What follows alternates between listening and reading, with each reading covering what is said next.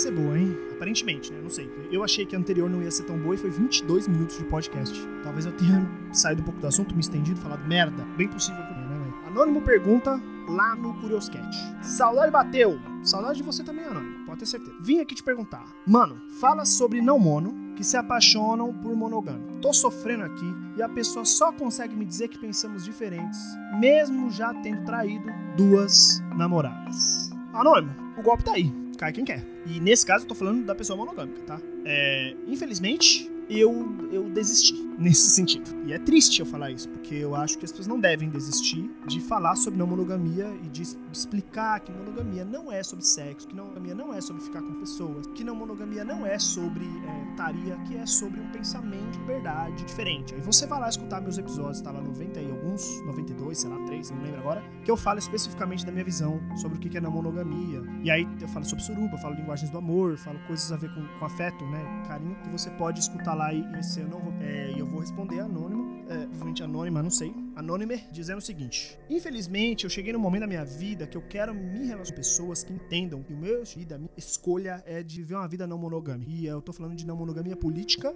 não estou falando só de eu quero ter três namoradas e dois namorados e eu quero que esses dois namorados namorem entre si e um deles namore duas namoradas que namoram comigo também e com outras pessoas por fora e que a gente faça uma suruba louca. Eu quero isso? Eu quero isso. É uma, um alvo de vida? Um alvo de vida. Mas não é sobre isso. É simplesmente eu quero que as pessoas saibam que esse é o estilo de vida que eu escolhi para mim. Porque é incrível como a, a, as pessoas monogâmicas que às vezes eu me comunico, elas acham questões da minha vida inacreditáveis. E no sentido de, e eu quero dizer até ininteligíveis. Que é uma coisa que elas não conseguem entender, não conseguem conceber o fato de eu ser muito amigo da minha ex-esposa e muito amigo do marido dela e muito amigo do filho que agora parou de dar de, o filho dela me olhava e chorava e agora ele me olha e dá risada e me dá joinha. Vocês não sabem como é fofinho isso, saca? E aí, ai, mas como vai ser quando a criança crescer? Eu vou falar, eu namorei com a sua mãe, eu não namoro mais. E a criança vai entender na hora. É assim, é assim que o, que o bagulho, que a, que a banda toca. O negócio é assim. As pessoas conversam que não tem, não o fato de eu ter uma amizade muito forte com a Janine e de que quando eu fiquei sete dias sem luz e ela me hospedou na casa dela por livre espontânea vontade, a gente dormiu de conchinha.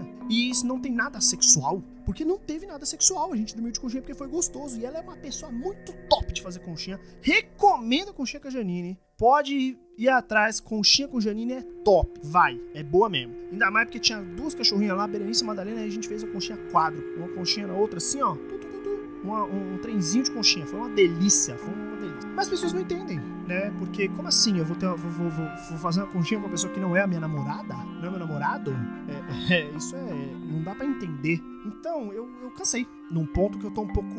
Cheguei num ponto que eu tô um pouco saco cheio, mano, dessa ideia, desse conceito, desse, desse, dessa luta de ficar com pessoas monogâmicas e pessoas que, principalmente nesse seu exemplo, é bom que se recusam a conversar sobre e a entender que a própria vida delas pode ter sido, poderia ter sido melhor e ter sido mais produtiva e ter mais propósito, acho que esse é propósito, é, é, se elas tivessem escolhido romper com algumas noções de moral que elas têm, com algumas noções, eu falei sobre moral, olha aí de novo, com algumas noções de certo e errado que elas têm, para viver mais plenamente, para viver com plenitude, que eu acho na hora que não é uma briga monogâmicos versus não monogâmicos, e sim uma briga de imposição social versus escolha própria. Nessas horas assim, tem, é bom, é bom poder viver esse, desse lado da escolha, né? Do lado de que eu posso escolher. É, por que eu tô falando isso pra você? Se eu pudesse te dar um conselho, eu diria: sai dessa. Ainda mais se você tá falando que a pessoa ela traiu duas namoradas é, e diz que pensa diferente. Eu acho. Eu fico pensando aonde que começa a sua liberdade, começa e terminar a dele.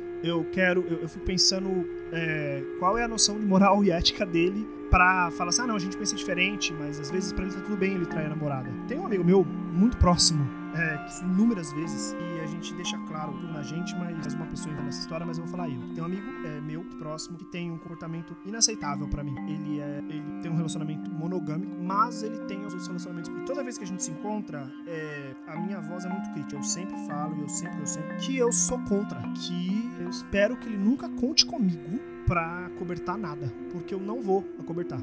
Só que para ele, a ideia dele poder ficar com quem ele quiser num relacionamento é boa, mas a ideia da namorada dele poder ficar com quem ela quiser é inadmissível, porque ele é machista, né? porque ele é, ele é muito machista e ele tem esse pensamento ah, preso que ele tem que ser o dono, né? Tem que ser dele, tem que ser dele. Então eu acho que quando a pessoa, quando você pega a pessoa nesse pulo, principalmente lugar que ela acha, ah, não, a gente pensa diferente, né? É, porque eu sou monogâmico, a gente pensa diferente. Tem que ir atrás da, da origem desses pensamentos e da onde que a pessoa está trazendo essas emoções de criação, de ação moral e ética que ela tá lidando ali, sabe? Porque você pode estar tá lidando com uma pessoa que muitas vezes parece doidona, mas não é. Para chegar nesse ponto, não é. Dentro da suruba, por exemplo, pessoa, quando a gente vai com pessoas que estão afim de suruba, muitas vezes a gente joga o faminho que é assim. Beleza, então você tem vontade de fazer suruba, você, você já fez homenagem? Ah, não, a gente homenagem legal. Então, é, qual é vocês ser, como é que você lida, é, homem, né? Pensando num casal, como é que você lida, homem? Ah, não, eu, eu bem e tal. E você, mulher, não, também, fado. E se. Então, beleza, então a gente pode fazer uma homenagem, você, menina, a gente pode fazer uma homenagem, vocês dois e um menino, tá? E, e muitas vezes o cara trava, porque não pode. Ou, ou a, toda vez que chega alguém de relacionamento aberto, principalmente que o acordo é que ela pode ficar com outras meninas, mas não com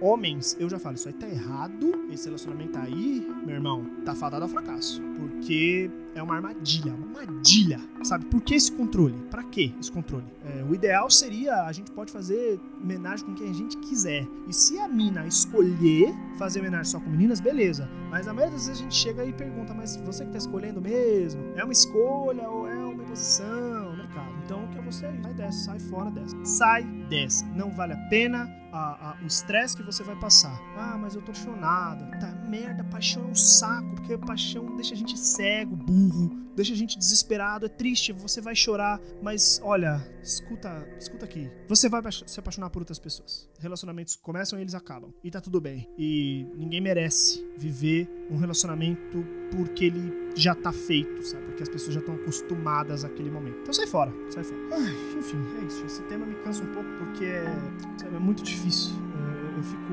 refletindo, caralho, como, como é complicado e elas não têm, que elas podem estar vindo de pensamentos errados. E aí, na minha, na minha noção de moral e ética mesmo, tá? De certo e errado. E que elas têm tanta dificuldade de que um novo modo de pensar. Tá certo. E o jeito que elas pensam tem que ser o jeito correto sem. Tem indução. E.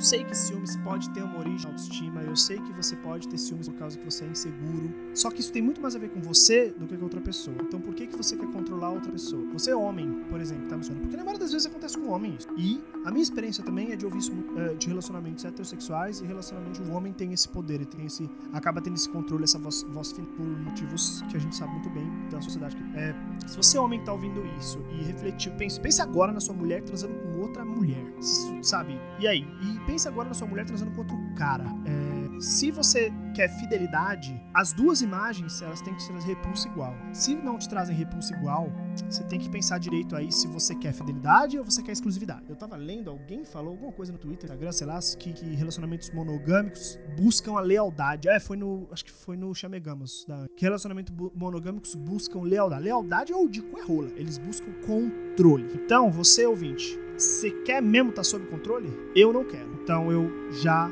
antes de começar as minhas relações, eu já deixo isso bem claro. Olha, a gente é livre, a gente pode discutir, a gente pode conversar, mas a gente é livre. Os relacionamentos vão começar, eles vão acabar porque a gente é livre. E a gente vai amar quem a gente quiser e vai ser amado quem quiser nos amar. Nem sempre vai ser correspondido, na maioria das vezes não vai ser correspondido. E tudo bem. Se o nosso relacionamento começar e a gente se apaixonar e em algum momento um de nós desapaixonar, ele vai acabar. Tá tudo bem, acontece. Então vamos viver hoje o melhor que a gente pode viver hoje. Porque eu sei que na hora que acabar, eu vou ter liberdade para levantar e ir embora. E a pessoa vai ter liberdade para levantar e ir embora. O problema de muitos relacionamentos monogâmicos que eu vejo por aí é que essa liberdade não existe, principalmente do lado da mulher. Ela não tem liberdade de levantar. E em alguns outros relacionamentos que eu conheço, tem um relacionamento, por exemplo, muito próximo a mim, que eu fico triste, que o homem tá num relacionamento, ele não pode levantar, que é um relacionamento muito controlado pela mulher, ele não pode levantar. Não tenho muita experiência nesse tipo de, de assunto com casais homossexuais e eu gostaria de ouvir, eu gostaria de saber